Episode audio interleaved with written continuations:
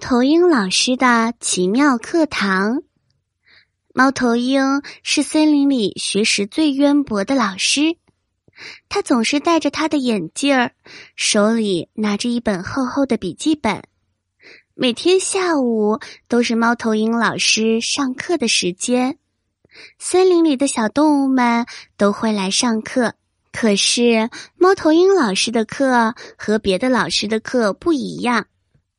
他会给不同的小动物们教不同的东西，比如今天他教小猫如何上树，教小狗怎么游泳，教小麻雀如何飞行。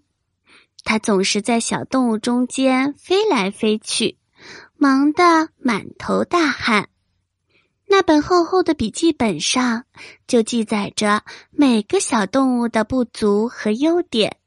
下节课会着重练习不足的地方。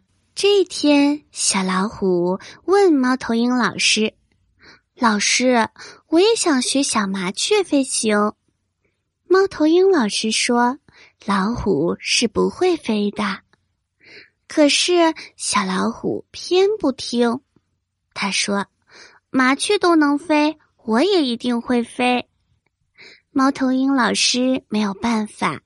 他对小老虎说：“好吧，如果你想学，那我就教教你。”小老虎可兴奋了，他觉得自己马上就能飞起来。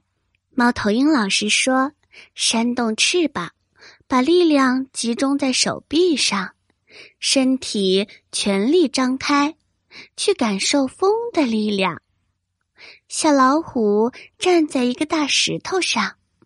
他问老师：“可是我没有翅膀呀。”猫头鹰老师说：“那就用你的前爪吧。”老虎按照老师说的做，结果他从石头上跳了起来，挥舞着前爪，整个身体全力张开。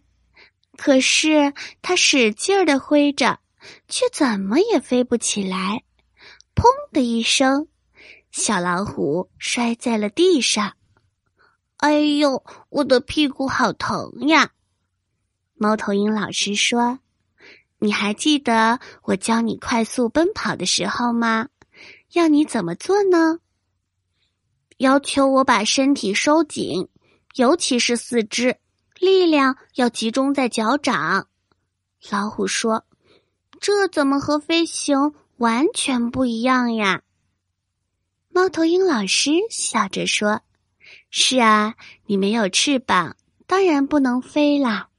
就像小麻雀一样，它也没有办法像你一样快速的奔跑。”小老虎这才明白，他又老老实实的去练习跑步啦。